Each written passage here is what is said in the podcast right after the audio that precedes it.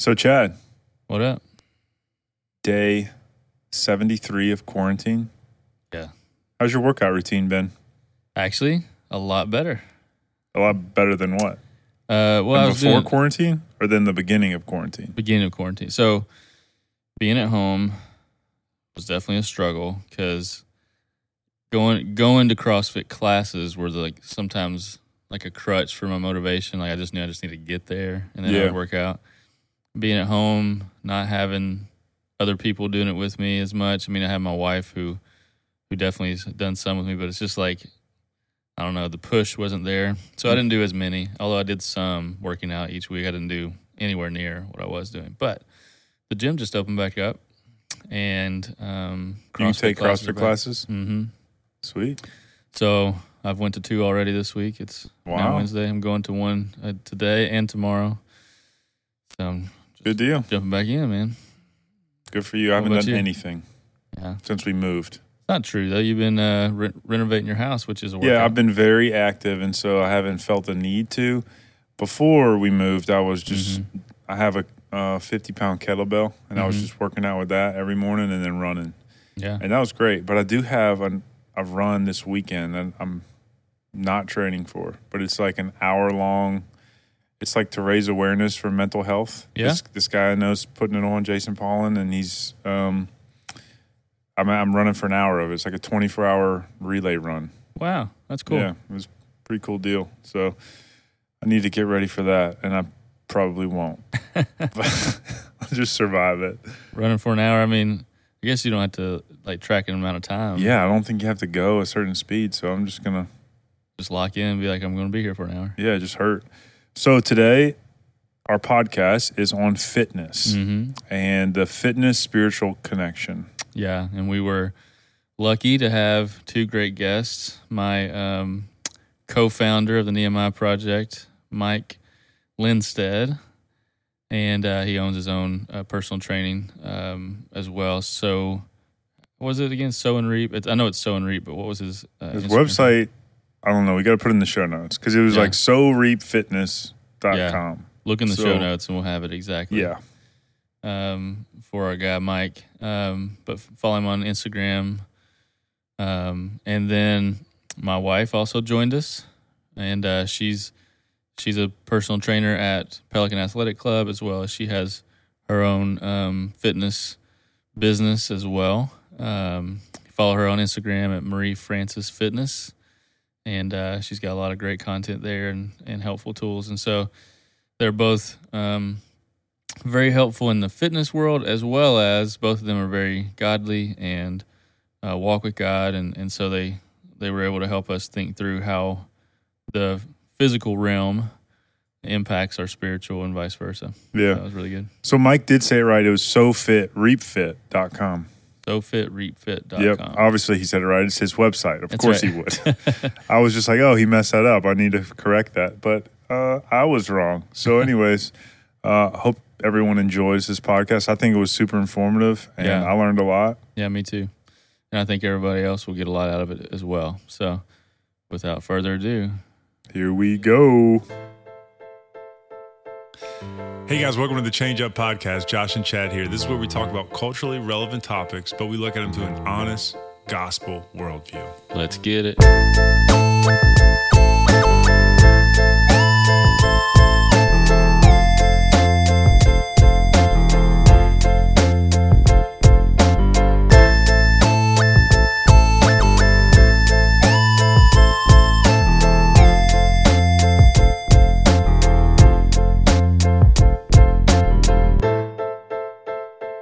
All right, guys, so today we have Mike Linstead and Marie Wiles. Yeah. New owner of Marie Francis Fitness. That's right. That's right. And we got Mike as owner of Sew and Reap. That's right. Yes. Fitness. So two gym owners today, and the thought is we want our fitness instructors, I guess. You don't really own a gym. Well I don't know. Mike's home gym is coming a long way. Yeah. Just this week. Yeah. If you guys want a garage gym experience, hit up Mike because he has got that thing looking good. Mm-hmm. I want to come check it out. That's right. It's nice and cold, man. AC systems. That's right. Blasting. Shout out to our sponsor, Eagle AC. That's right. Oh, yeah. They installed it. That's right. They're the best. Tyler and Alex. All full circle. So today we wanted to have them on and just have a conversation about fitness and how it ties into the spiritual. So Chad, why don't you kick us off? Well, the first thing that we wanted to do was just get to know you guys a little bit. Why fitness? Like, what led you down the path of getting into fitness in the first place? What motivated you to care about physical ladies fitness? First. Mm-hmm. Yeah, ladies first. All right. I'll make Marie go. I feel like as I was thinking about that question, it was a little bit more complex than I even realized, because for me, I even thought about, did I see physical fitness growing up? Like, was it something that I saw my parents doing, or was it something that I became interested in later? And it kind of took me all the way back to being like a preteen and seeing group fitness classes for the first time. Mm-hmm. We were members at the YMCA, and my parents, like my mom played tennis, my dad like did backpacking trips, but neither of my parents like lifted weights, did regular workouts, anything like that. But I had an aunt who was 13 years younger than my mom. So she was, you know, I was 13, she was 26, and she was taking group fitness classes. And so I'd go up with her and take like the cool aunt. She was the cool aunt. Yeah. The friend, you know. And we'd go take step aerobics classes and I enjoyed it. But I was also from this kind of way of living where like health and healthy eating was not something that I learned. So I was kind of just blind and just really wanting to learn more. And, you know, throughout high school was a cheerleader, you know, did gymnastics, but again, still didn't understand any kind of, you know, true, you know, aerobic, you know, cardiovascular, strength training, none of that, and just continued to eat unhealthily. Right. Until I went to college and everybody started talking about freshman 15. Everybody gains freshman 15. And I was like, absolutely not. Like, I actually cannot afford that at this point in my life.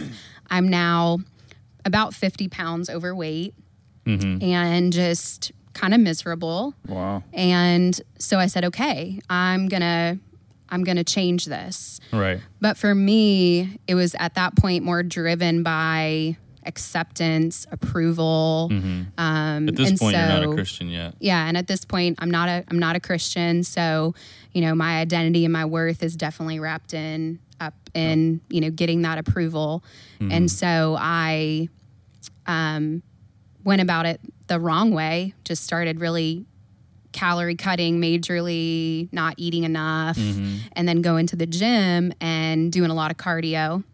And during college, you had to take like electives to meet a certain amount of credits. And now looking back, I actually can't even remember why, but I chose, or why we had to take them. It must have been a part of your gen eds. Do y'all remember doing that? Yeah, totally. They wanted you to get like a wide variety. We had to take a health class. Yeah. And some sort of fitness, some sort of class. So I forget what I even did. You know, those electives. Weather. And so I chose, because I wanted to learn. I always have loved learning. Like, and my profession at that time, what I was studying in college was education, elementary education. So there's that part of me that's just like, teach me how and I'll do it. You know, just give me the information, and I'd love to use it. That's how you can put up with Chad, elementary education. Right? That's right. No, Chad, not today, honey. 11 years, baby. Right. He's so lucky, right? He's a blessed man. Yep. And so I took strength training as one of my electives, and ballroom dance. Those were the two I chose. Nice. So, and I went into that strength training class so hopeful, so excited. I'm going to learn, because I don't want to go into this, you know, great gym facility we have on the college campus. I don't know what I'm doing. Yeah. So before that, how were you becoming informed about exercise? And like, because we didn't live in the same era back then. Like, there weren't YouTube videos, Instagram, all that now stuff. It's anywhere. If you want to find it, you can find it. Oh, yeah. It's almost hard to be ignorant to like what it takes to live healthily. Because back then, even in athletics, growing up, like the way that the coaches trained us now is not even like the best way to like get in shape. Yeah, now like if you're an old school coach, like I bet students would come and be like, nah, coach, that's not really how we do it anymore. Yeah. Yeah. So how are you getting informed on like what you needed to do and what actions you needed to take? I think it was through observation of just, I'm looking around. I know I want to make a change. I'm looking around at like a gym facility that I have at my disposal, mm-hmm. and I see people, mostly men, you know, mm-hmm. or guys over in the weight area. Right.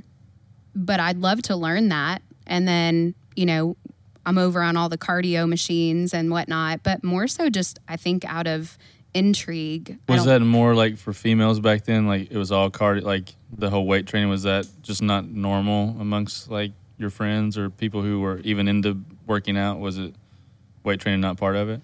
No, I would say if you went to a, you know, group fitness class, mm-hmm. that it was going to be, you know, high reps, low weight, mostly, you know, cardio driven. Mm-hmm. I mean, when my friends went to the gym, they got on the treadmill and the elliptical for an hour, mm-hmm. you know. But that hasn't changed in a lot of ways. Yeah. A lot of people still do that. They're like, oh, I got to go to the gym, and that's kind of what they default to. I mean, do you see that? You guys see that? I was what's the default? Like, if someone says, I need to work out more, what do they think? Default, if I need to lose weight, that means I need to do cardio, which is not true. Right. Mm-hmm. Although that can be a part of it, that's not the answer. Mm-hmm. And then the next thing is like, I need to make dramatic changes today. And that's not true either. Because that doesn't, all of those mindsets, except for the cardio thing, right? But the dramatic changes today and the drastic cuts here and there, mm-hmm. those are non-sustainable mindsets. And mm-hmm. so, you know, I think people forget that you're not just losing weight to go look good on the beach for the summer. Because if you gain it all back, it's going to come back way faster and it's going to be much more difficult to lose for a number of different reasons. But yeah, I think that going into it initially, people just, they have a very short-sighted view of what they're really trying to accomplish, you know? Mm-hmm. Yeah. And, you know, by extension, they have a very small understanding of what it actually takes to make that lasting change, you know? Right. Yeah. I'm going to go pay this trainer and I'm going to do my little workout and I'm done and I'm going to be in such great shape. It's amazing. Right. Like, no. If it was easy, everybody would have it, you know? Yeah. Right. All right, well, Mike, how'd you get into... Yeah, let's get to your side of the story. How'd I get into personal training? And or just fitness in general. Like, when did it become like... I know you played sports. Yeah, so it really started for me at 14 years old. I started weight training for football.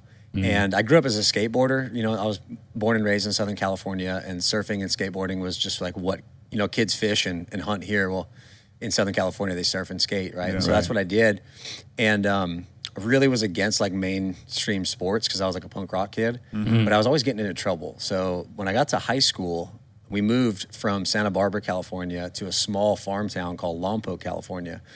And it, like on the Central Coast where I grew up, Lompoc has like this kind of reputation for being like a harder kind of place to grow up. Mm-hmm. So I was like, all right, like I'm going to probably get some fights here and stuff. So my mom, that's a side note, but my mom was mm-hmm. like, all right, I'm kind of done with you getting in trouble after school. So you're going to play a sport. So long story short, I started playing football, had to, you know, weight train. And by the time I got into high school, I was already 6'1", 185 pounds. So in Lompoc, they had a small population to draw from. So I was like one of the bigger kids as a freshman.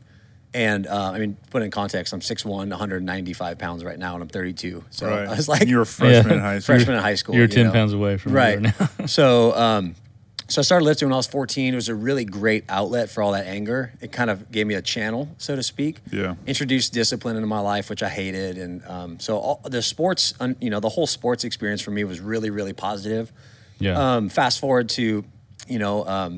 about 25 years old, I'm just getting out of a recovery program at that point in my life because I was, you know, heavily addicted to drugs and alcohol, and we've already talked about that on one of your earlier podcasts. Mm-hmm. But I'm recovered at this point. I'm a Christian now at 25 years old, and I'm kind of thinking of like, all right, well, what do I do to make money, right? And so, you know, one of the first couple things was, well, A, like what profession is going to allow me to share the gospel? You know, that was a serious consideration of mine because at this point I have a clean slate. I can go like, I can choose whatever the heck I want. Right. Didn't have a college education, but like Marie, I'm a self-learner. I'm extremely driven. You know, I'm like...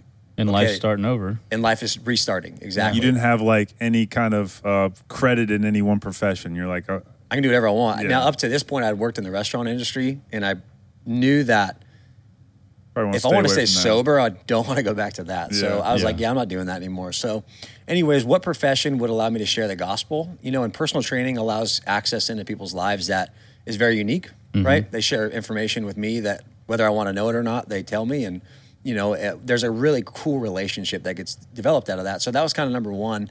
Then number two was like, well, what do I like doing? You know, they say if you find a profession you love doing, you never work a day in your life. And one of the things I really love doing is lifting weights and training and challenging myself. And not only that, but like teaching and encouraging other people. Those are kind of just like natural traits that I have. So personal training was like a no-brainer to me. And then I did some research on the industry. It was projected to grow for a number of different reasons. And so I was like, all right, seems like a good investment. So I took all that into prayer and really, really miraculous story on how I got the money to become a personal trainer. At that recovery center. It's a really, really big place. It's called the Dream Center in Los Angeles and has a lot of, you know, wealthy people that are involved with it that want to donate financially. And so I had that option, you know, in terms of getting financing. I could, you know, find like a donor. And my parents also were like, you know, they'd seen me go through this really long recovery process. It was like 3 years. And they wanted to, you know, help me in this next stage of life. And so my birthday was coming up and they wanted to pay for my NASM certification, the National Academy of Sports Medicine. And the initial one cost about $600. Yeah. So I didn't have a job at this point. I knew where I wanted to go. I knew what I wanted to do. And I had two options for financing available. But the word says that if I pray and ask things according to his name and according to his will, it's going to happen, right? If it's according to God's plan and God's purpose, that's going to happen. And I really believe that. So, you know, all those donors, potential donors, I didn't even ask them for money. In fact, I told them that my parents were going to pay for it. So they're, you know, no thank you, but thank you. And then my parents, I told them what I had just told you. You know, they're like, we want to pay for you. And I was like, you know, Mom, like, you know, Dad, like, thank you, but this is what truly I believe that God wants me to do in my life, you know? And so if this is really what he wants me to do, he's going to provide. And I wasn't putting God to the test. I had truly felt this in prayer. I truly sought the Lord's face on this. It's not like, all right, God, here you go. You better perform. It's like, no, I had already felt in my heart of hearts and my spirit through prayer that this was going to happen. I told my parents, you know what? I really do think this is going to happen. So no, thank you, dude. Within 12 hours, an anonymous donor said they're going to pay for all of my expenses. Wow. These are the same people I told that I didn't need the money from. Yeah. So that was like a huge, like, okay, I'm walking in the right direction. And so, you know, that kind of supercharged my desire to really dive into this full head of steam. It's like, all right, God's blessings on it. Yeah, totally. And I love doing it. So that's how I got into it. You know, for me, it was, I played sports all my life, played rugby in college, still kind of play, you know, Dickie Lyons has got a podcast called The Has-Beens. Yeah, Has-Been You. That's me right there. Yeah. the rugby has-been. But, you know, sports is a huge part of my life and I love training people. But I think for me, the best part about it is seeing people like transform their life from the spiritual basis all the way out to the physical basis, you know? Yeah. Well, that's a great transition to what we really want to talk about in this podcast is how does the physical relate to the spiritual, because we believe that the gospel is holistic, right? And gospel mindset, we talk about a lot on the podcast. But God created us physically as well as spiritually. Everything's spiritual. We talk about that a lot. And so how does our spiritual fitness impact or kind of go along with our spiritual and vice versa? Like, how's our spiritual... Physical related to the spiritual. Yeah, physical to the spiritual and spiritual to the physical. And from your all's perspective, because we've already heard you both say a little bit of that part of your motivation is the gospel. And so we'll start ladies first. We'll let, and you guys feel free to chime in with each other too. Yeah. You all right, Josh? Take a second, Josh. Right, and Josh we're having physical difficulties died on the podcast. He's just so choked up by Chad's, you know, lead in there. Yeah. But, it's an emotional session right now. It really is. I got a tear in my eye. Got to dial it in. Well, I think for me, mine was such a slower process of learning, possibly more so than Mike's. And because of that, for me personally, always like gaining a little bit more information, but not quite getting it right. And also not being a believer until the age of 20 that I was very much familiar with the idea of trying to push my way into, I'm going to do this so that I have fulfillment, so that people accept me, so that I feel better about myself. I will have worth. I will have value. If I could just look like that girl right there, you know, and if I just do what she does, then I'll, you know, then I'll be accepted and I'll be, you know, fill in the blank. Right. And which I'm sure so many can relate to that sentiment right there. Right. And it wasn't really truly until I started, you know, walking with the Lord and learning about belief that it's the same. And so many people want to come in and behavior modify. So, okay, I have this goal, so I'm just going to, you know, muscle my way through this program I really don't want to do and get the results I get. And when I get my results, then I'll be motivated because I'm seeing results, but no result is ever enough. Right. And similarly for me, even as a believer, you know, walking through things and trying to just even be disciplined, you know, that we talk about reading the Word and getting up in the morning, and instead of being emotionally motivated, like I feel like this, doing this right now, I am driven not out of duty, out of delight, but that delight also requires discipline. Similarly, learning that balance of, you know, I enjoy fitness. I think I'm actually probably on the odd spectrum of, like, Chad's always like, you do realize how much you enjoy that is not normal, which like, God, I feel like it's a gift, you know? Absolutely. But I like also to do athletic things, but I don't like to just work out all the time just because. But has that changed in you, or like, did you start your fitness journey loving it? And what do you love about it? Is it the pain? Is it like the, what is it? The results you're getting, like the discipline you're using? What is Help us understand. I think it's a cocktail of things. I mean, I share that same thing that you do, you know? For me, it's not pain for sure. Like, I don't have like some sick and twisted pleasure thing going on, but like I enjoy the challenge, and obviously I love the results, you know? For me, it's knowing what I'm capable of doing gives me a sense of confidence, and it's not arrogance. Like, I know for a fact that if I get under this weight, I can do it. I can squat it. That gives me confidence. It also it helps me like know where to draw the line. And those lessons and that self-awareness bleed over into other things. They really do. You know?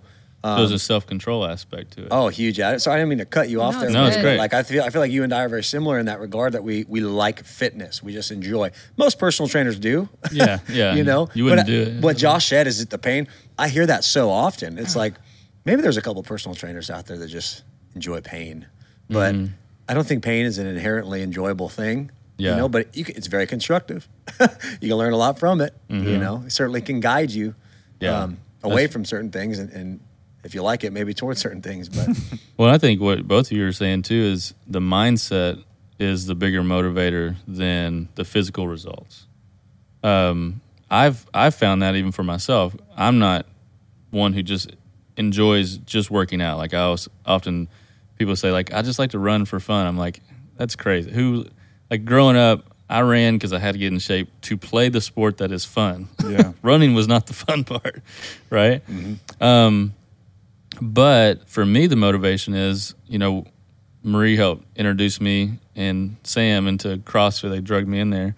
But I really enjoy it now because of the challenges and the mental game of learning something new, seeing if I can beat my last score on this workout, or the competition, you know, friendly competition with the people around me. Like, for me, the mindset, the self-talk, like talking yourself through a tough workout to like get to the end, like and how I feel afterwards, just mentally, is what really drives me. And so what are the aspects, I think, what are the aspects that drive you all? And then how does that apply to our spiritual life as well? Like, yeah, well, the switch flipped for me because, you know, I was describing that, you know, running after that ideal, you know, that this will bring me happiness and fulfillment. And it it flipped when I just really began to see this is not meant to satisfy you, period, right? Mm-hmm. Like, and obviously growing in my faith and reading the Word of God, and I'm creating an idol for myself out of, you know, fitness or eating healthy, and it can look good, right? Because I'm doing things that are positive, you know, positive for myself. But if I'm doing them out of a motivation to, you know, be successful, be good at what I, you know, look good, all of those things, you're just chasing the next thing that will satisfy. And so for me to really learn this will not satisfy you is one of the most freeing things, because then I'm free to live and enjoy it and continuously check myself. I mean, every day. Are you going into work to coach this class so that people will think that you're a good coach and therefore you are valuable? Or are you going in today because you can't wait to show these people love and respect and care and teach them something and empower them and share the gospel with them, like Mike said, and it's relational. And so when it's no longer about me, then I'm truly free to enjoy it myself and to help other people find that same freedom. That's great. You know? So that's your motivation then. Absolutely. That's why you love it. That's awesome. Yeah. Some of the things that drive me, like that motivate me to train myself and to train other people. I mean, for me, like, discipline has been a huge part of my life fundamentally, specifically with time, you know, and training helps me become disciplined, you know, because, like, you know, there's days, believe it or not, where, like, I just do not want to train, you know, my body hurts, right? Yeah. And, you know, I don't go in there and just try to push past the pain. Like, that's like that old school coaching mentality, you know, and that's not healthy. Yeah, that really is a whole different exercise, like, for lack of a better term, but, like, it's just a different activity, really. Right. Like, they're going at it for a completely different reason. Right. And, well, and it's not training. To their credit, like, back in the 70s and 60s and 80s, like, exercise science wasn't where it is now. Yeah. Right. So, you know, that's a whole nother conversation. But I like to train optimally, right? More for more's sake is not better, actually. Right. But when if I have it a day where I'm just like, oh, gosh, I just don't want to train, I go in there and I use that session. I'm still disciplined because I still have that session scheduled in my work, in my day. And I use that session to process thoughts for maybe, you know, Sew and Reap, my fitness business, or maybe Nehemiah Project, right? Our nonprofit that we're starting. Or maybe I'm going to think about something that me and my wife, you know, are going through or something I need to work on as a husband or as a soon-to-be father, you know, like, I utilize that time to process thought, you know, and for me, like, you know, me and Chad kind of, you know, we joke about me, but, like, I'm really, really comfortable in chaos. Like, I'm really, really comfortable in lots of things happening at once. You know, like, for instance, babysit. Right? I listen to, like... I used to think I was, too. Yeah. And 4 kids later. Right? We'll see when a baby comes. We're toddlers screaming nonstop. Anyways. So yeah, discipline, you know, and the fact that, hey, I've got that workout schedule. Let's use it constructively, right? Let's not just try to, quote-unquote, push through the pain, because that's not healthy and that's not going to help me. So that motivates me, you know, it helps me in a lot of ways, you know, and I know it's going to be positive. And the second thing is like, I just love to challenge myself and overcome challenges because I want to know what I'm made of, you know. There's definitely been struggles with idolizing fitness before in my life. You know, because, you know, I'm a recovered addict, you know, I do that really easily. And I know that about myself. I idolize things. I put them in the place of God sometimes. And, you know, as I've gotten older in my faith, I've been able to see that. But, you know, utilizing the fact that I get to challenge myself in the gym has been very healthy for me as well. You know what I mean? It's also been very humbling, you know, because a lot more failures than there is, you know, successes in the gym.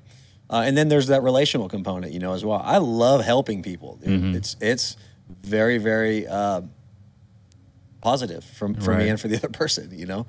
So, and I feel like, you know, when you're doing something and you're just like, God, I was made to do this. I get that feeling all the time when I'm training people. Yeah. Like, I don't think I work a day in my life. You know, I really don't. And it's a blessing.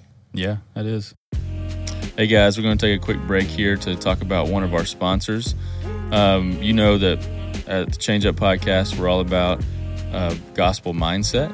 And so the companies that we sponsor or that we bring on are people that we stand behind, and we know the owners, and they look at the world through a gospel worldview as well and how they conduct their business.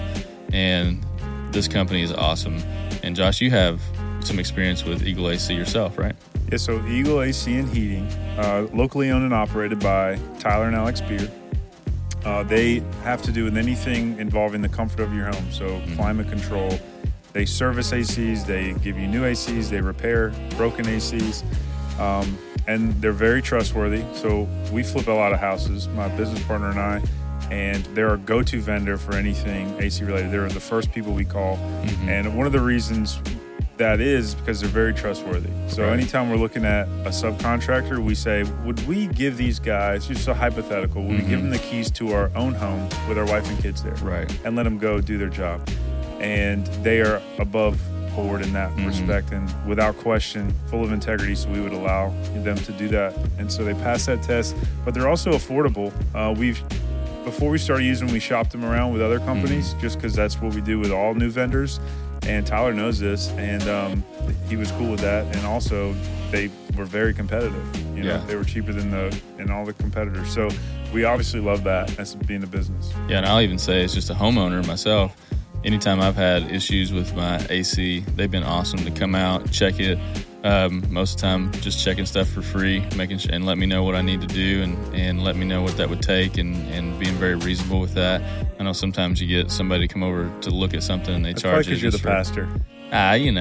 I think that they would do that for anybody. I know that they do, just to check on things and make sure things are going well. Well, give them a call and see. You can find them at northshorecool.com. You can email Tyler at northshorecool.com, and then also give them a call at 985-377-3622. That's 985-377-3622. Also, they're on Facebook at Eagle AC and Heating. Yeah. So check them out. You won't be disappointed. Now back to our show. So how do you work? Let's like help the listener out a little bit who maybe doesn't move their body ever physically, and they don't see the value of it. How can you guys help shape their mindset? Because I'm sure you guys work with clients like that. What are some helpful things you would say to them to kind of help form their mindset and see some of the benefits in, one, fitness, but also how it relates to spiritual? Yeah, I guess I'll start with that one, and we'll just kind of go back and forth on that one. So the first thing that I always start with is we need to get a really, really clear picture of what you want. What do you want, right?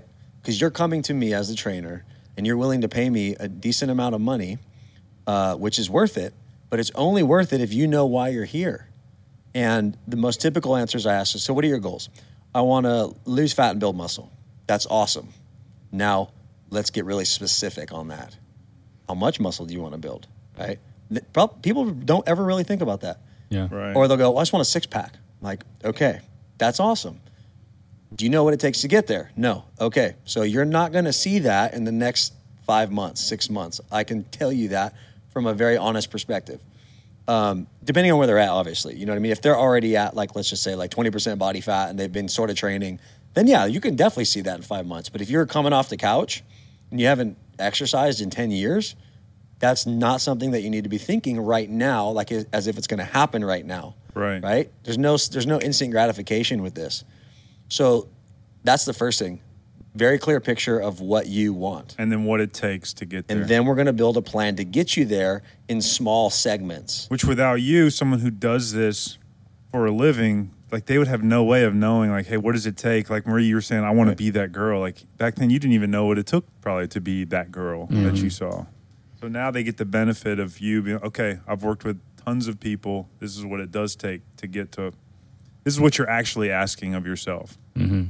Exactly. This is what you're actually asking of yourself. You know, I'm not going to do any of the workout for you. I'm just going to sit here and guide you along and push you to the limit. You know, and that's an art in itself. And I'm sure like Marie, because you're in the CrossFit world, you know, you guys are pushing yourselves hard. Yeah. You know, there's an art form in being able to make another person, or not to make another person, I should say, but to like to encourage another person to go to the end of the cliff and like not fall off, right? Like just get close to the edge, but don't go too far, you know? Yeah.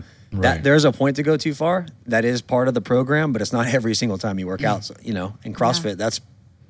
Yeah, absolutely. And I think it's interesting for me because sometimes I feel like I'm an interesting combination because I can so relate to the person who, like Josh said, maybe doesn't even have any interest. You know, they're like, you know what? I don't exercise and I don't really want to. Yeah, I'm not that kind of. I'm not. Girl, you know, that's guy. I'm not into that. Yeah. That's not my thing. But typically, when you uncover like more being around them, like relationally, I think a lot of people have goals like, you know, I've spoken to moms before that are like, you know, but I do want to be able to run around with my kids and I can't right now. Or, you know, there's something motivating them, but there's also something telling them that they can't and they don't know how to get started. And so one thing that has been impactful for me is just, you know, talking to people and helping them see like, well, what are you wanting? And what do you think is going to help you get there? Similar to what Mike was talking about. And is that true? You know, because a lot of times even we're doing things out of a place that we're not even realizing, you know? And so it's almost a slowing down process and asking like, you know, why am I wanting this? And, and is that true? Because sitting, okay, like, so say they say, like, I actually would just much rather sit on the couch. Like, I really have no interest. Okay, well, what types of things are you wanting out of your life? I want to run around with my kids. I want to live to an old age and see my grandkids or whatever it might be. It might not be doing CrossFit. And so then, well, what are your actions? Okay, well, maybe I'm a little lazy. I sit around. I don't move. I don't sleep good at night. Yeah. And so are those things truly, you know, helping you move towards what you want? Right. And a real good question to throw in there with this, which is if you like... you don't say so yourself. It is implied, right? Well, it is implied what you're asking, but I want to ask specifically. From a biblical perspective, are we supposed to work or work out? Like just great question. You know what I mean? Like somebody listening to this, like I just don't really feel like it, but like should we want to at some level? Absolutely. I mean, how is growth achieved? You have to apply pressure. You know, how is spiritual growth achieved? You have to go through trials, right?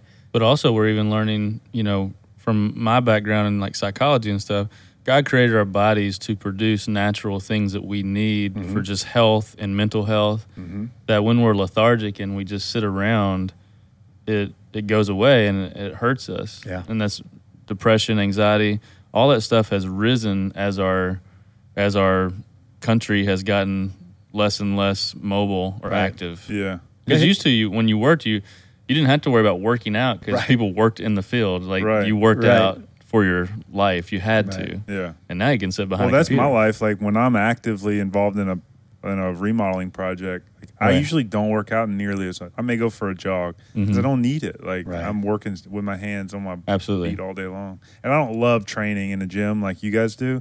I love being active, but anyways. There's another cool side of that too. And I think there's just, again, another evidence that, like to answer your question, God made exercise and more specifically like overcoming challenges a fundamental part of growing. Like spiritually, physically, mentally, doesn't matter. And some of the cool research that's come out lately in gene expression, right? So a really easy way to understand gene expression is there are parts of you that are literally waiting to be expressed, but it needs the right stressor to be expressed. Okay. Example in the gym. My central nervous system grants me the ability to squat, I don't know, let's just say 300 pounds, right? Right. Currently, my one rep max, let's say, is 250 pounds.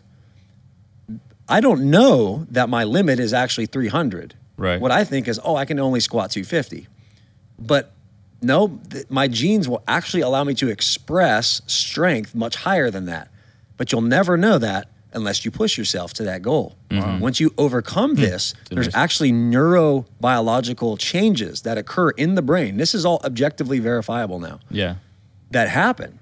And so, and what are the character traits that come off of that? Again, I already talked about one of them, confidence, right? Mm-hmm. That bleeds over into the business world, into your spiritual life, into your marriage, into your, I mean, wherever confidence is going to manifest itself, is now going to be enhanced in a sense, right? Yeah. Mm-hmm. And so you're expressing that gene for the sake of fitness, but it's bleeding over into a lot of other things. Areas. Right. Yeah. Right. And exactly, that bleed over effect is huge, and that didn't happen by accident. God designed us. And we just use fitness, but it's any stressor. Mm-hmm. Any stressor will draw that out of you. You know, one other thing I wanted to say earlier, it's kind of along these same line is I've been doing this exercise where I list first, second, and third order consequences, mm-hmm. right? And like the scripture that came to mind when I started doing this was like when it says, for the joy set before him, he endured the cross. So let's take this into the fitness context. Well, first I'll break down that. For the joy set before him, that's the second order consequence. Do you know the scripture reference on that one? Is it Hebrews 12:2? I think so. Let me look it up. Yeah, look that up, because I could be wrong. That way we can give people... So accurate. The first order consequence is that word endured, right? The pain is that first order consequence of the action of going to the cross that would keep Jesus from fulfilling his God-sent mission. But the joy set before him, that's the second order consequence, was why he did it, right? Yeah. And the third order consequence, that's our salvation. I mean, that's the biggie, right, for us. Right. And the value of the third is greater than the pain of the first. Exactly. So the way we get it, so in a fitness context, easy to understand. Exercise. I'm sitting on the couch for 10 years. I got to start exercising because I know I'm slowly dying. First order consequence, the pain and the time sacrifice I'm not willing to do. But I want the second and third, which is better health, look better, more energy. Yeah. Mm-hmm. So it's so often in our culture, especially in America, like our culture, and I love America, I'm not bashing on it, but I just noticed this, is that mm-hmm. we choose the things where the first order consequence is the most pleasurable, and the second and third we don't even care about, but we are unwilling to mm-hmm. do the things that we know are good for us, but the first order consequence keeps us from doing it. It's temporary, man. We got to push through that. Yeah. You can get to a place where you enjoy exercise. You can get to a place where you enjoy these kinds of things. Right. You just have to tie the value of those things to something greater than the pain in the beginning. That's the cost. And to jump in, the reference is Hebrews 12:2, which says from the ESV, looking to Jesus, the founder and perfecter of our faith, who for the joy that was set before him endured the cross, despising the shame, and is seated at the right hand of the throne of God. So that's the third order consequence, being seated at the right hand of the right. So you can use that little exercise to take into any time you have to really consider an option in your life, whether it be exercise or mm-hmm. maybe you want to start studying the Bible more. What's the first order consequence there? I don't want to get up at 5 in the morning or whatever it is. Right? So time would be the consequence. And also, what does it take to add a habit? Like you have to replace a bad habit with something of equal or greater value. Mm-hmm. So what... The pain of working out and waking up early is not greater value than sitting on the couch. But the second and third order consequences are of greater value. So absolutely. Tying that into that mindset. Which goes exactly with Ephesians 4, talking about the putting off, starting in verse 17, putting off the old as we know Christ, and then renewing our mind in the truth and putting on the new self. Like you got to put off the old, repent of it, renew our mind in the gospel, and put on the new.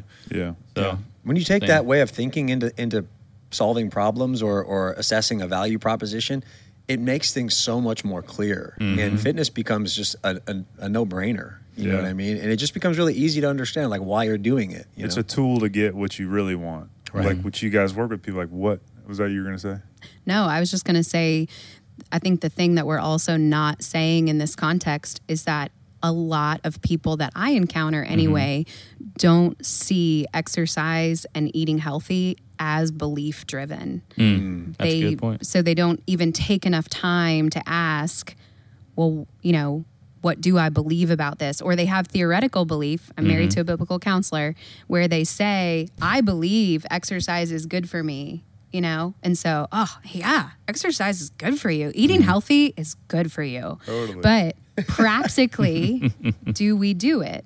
Right. Okay, well, no, I don't because of this and this and this. Okay, so do you really believe that eating healthy is good for you or that God made our bodies to move and exercise? Right. Do you really believe that based on what you do? Right. And if your actions display that you do not do those things, then what are you believing? Yeah. What are you believing in place of that? That I actually deserve comfort. You know what? I can't, you know, whatever it might be. I can't do it in my abilities, so I don't want to try. Yeah. It's not comfortable. There's pain involved through that process. Right. I want immediate satisfaction. I think a lot of people, probably even some even listening right now, probably just discovered that this is actually a spiritual issue. Yeah. Oh, absolutely. You know, because it's easy to look at, well, it doesn't matter if I'm physically fit or like, especially in the American culture, like this drives me insane sometimes. So I'll say it. But in the American church where we'll vilify certain sins like pornography or drunkenness or drugs. But then we'll have pastors who are standing up there 50 pounds overweight, and we're all joking about the potluck. Right. I'm not saying that it's bad to have a potluck, but the point is, like, that lack of, like, you're actually walking around displaying to the world a lack of self-control. Right. Yeah. And idolatry.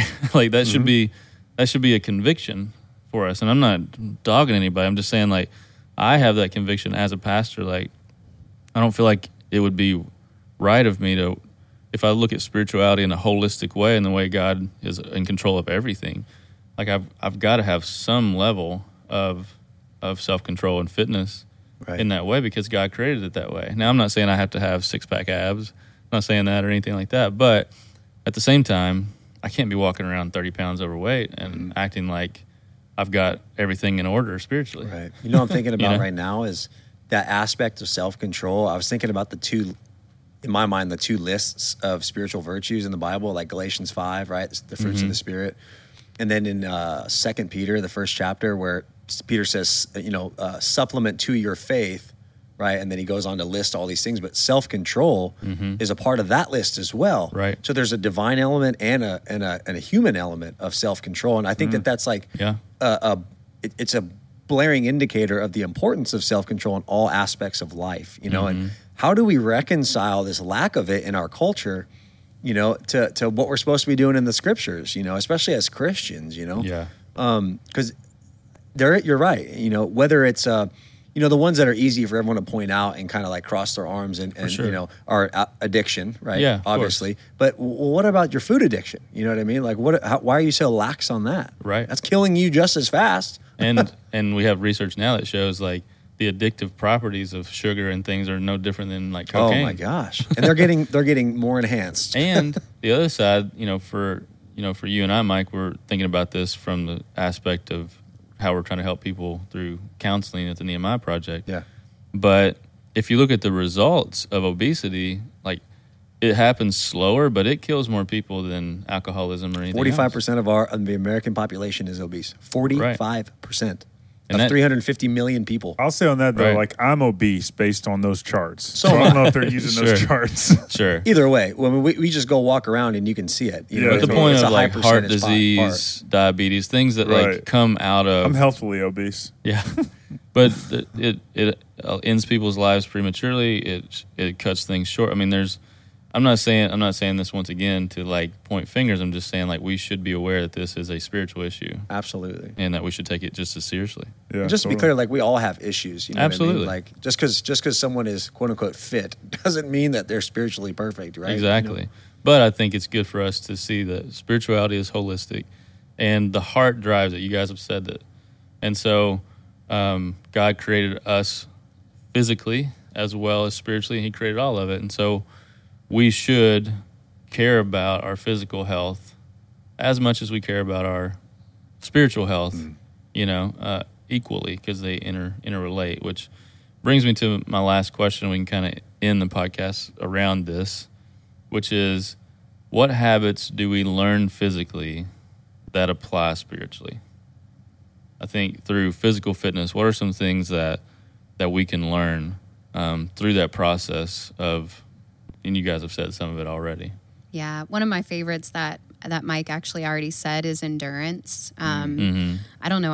I feel like I experience in the physical route, like in doing physical things and training and setting a goal or, you know, setting up a squat and getting, you know, past your 1 rep max or whatever it might be, that...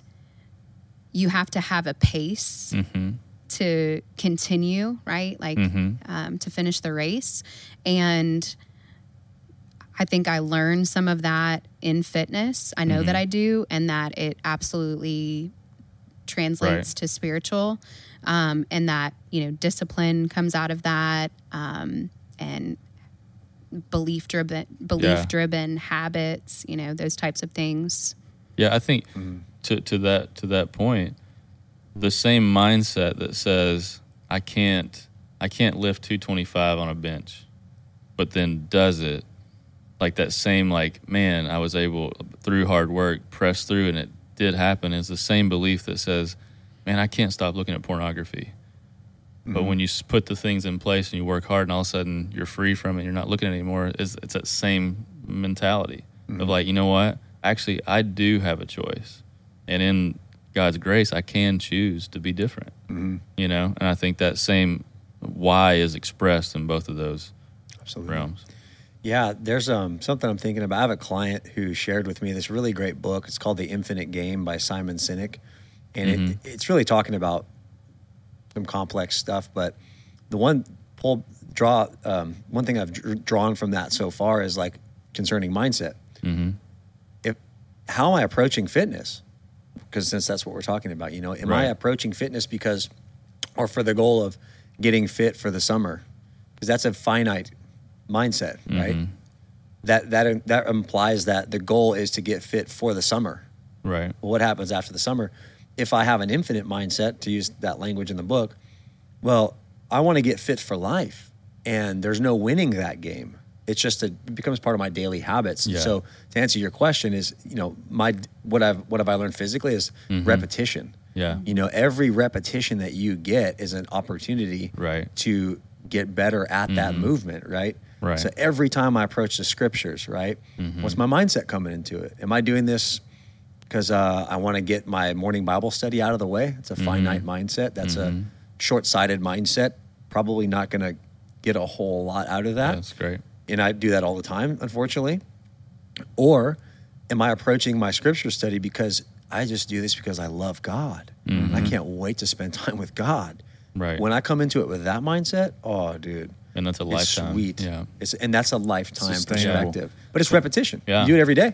Well, that's what God's taught me over the years in my fitness journey is, like, the thing I've needed most, and I feel like I'm so far away from being at that point, but I know God's, like, definitely grown me, is consistency. And it's kind of along the same endurance. Right. And what you were saying, like, for me, consistently getting up and doing the action that I know is best regardless of how I feel. Mm-hmm.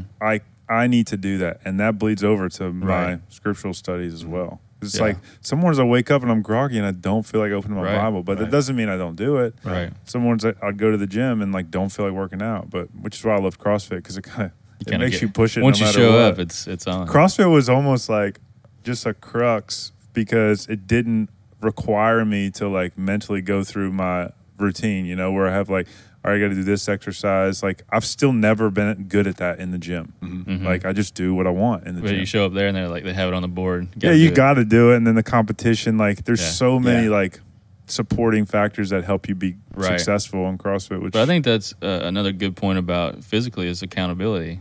You know, that idea, and spiritually, we're not meant to be lone wolves spiritually, and so why would And we learned this. You know, we started what we call Iron Man groups for our men at our church, and it's really focused on helping guys get out of their comfort zone and share their faith, like we're called to in Scripture.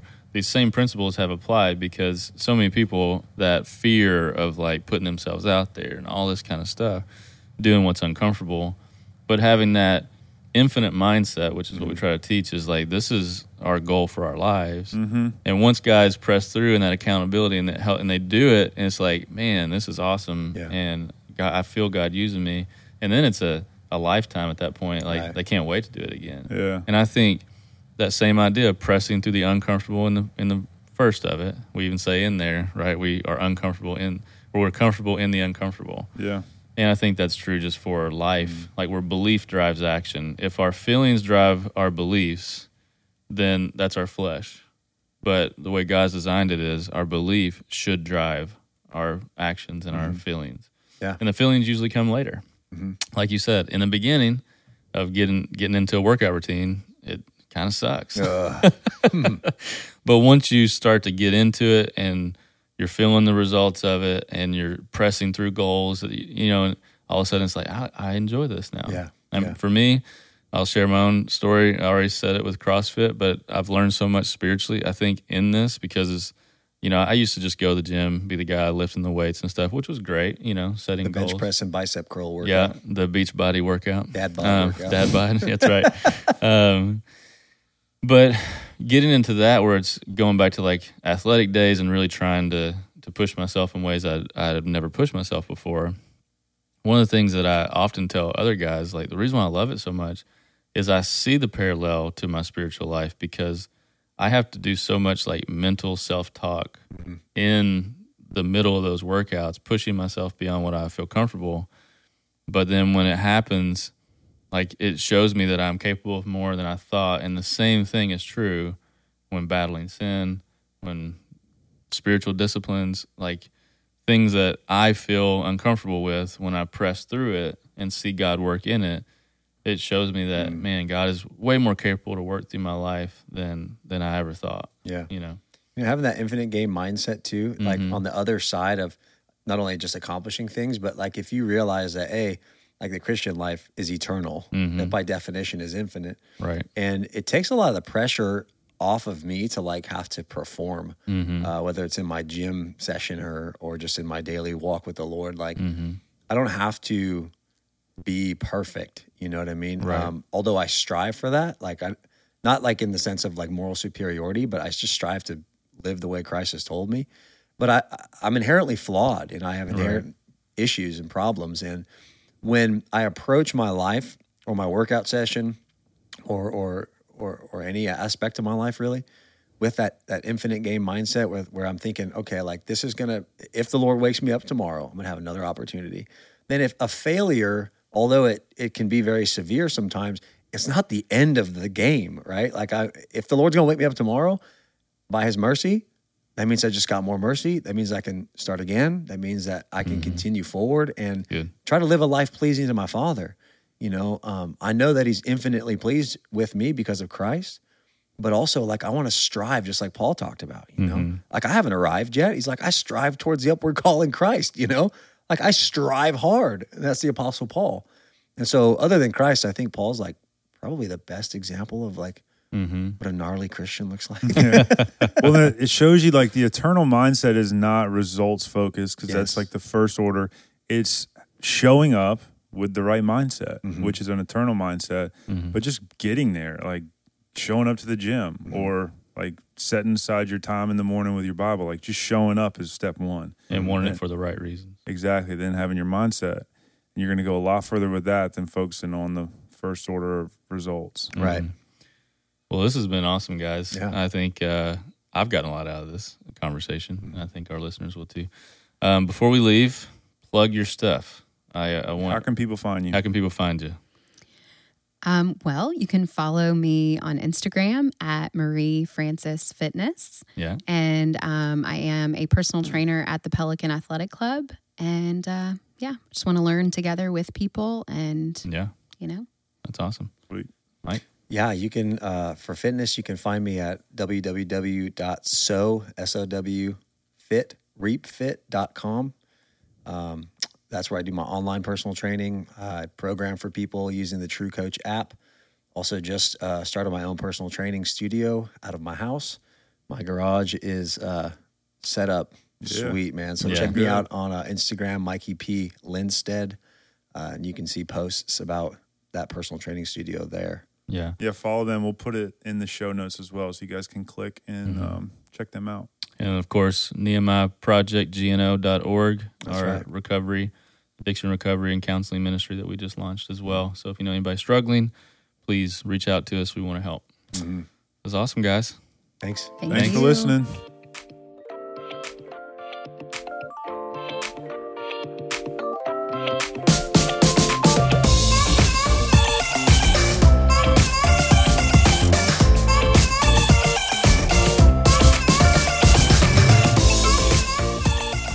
Thanks for listening to the Change Up Podcast. We hope you enjoyed this episode, but most importantly, we hope it helped. And if it did, please share it with a friend or someone you may be discipling. Also, you can like us on Facebook and Instagram. You can reach us via either of those channels if you have any questions or topics that you'd like us to cover. We appreciate your guys' support and would also like to thank The Field Church in Mandeville, Louisiana for hosting and producing this podcast. If you don't have a home church, then please look it up at thefieldnola.com. We're not currently holding services due to the COVID-19 crisis, but if you go to The Field Church on Facebook, you can see all that we are doing for the members. Daily devotionals, daily praying through the Psalms. We have a live streaming of our services on Sunday morning at 10:15, and just a bunch more ways to get connected to a very active church body. So thanks again, guys, and be blessed.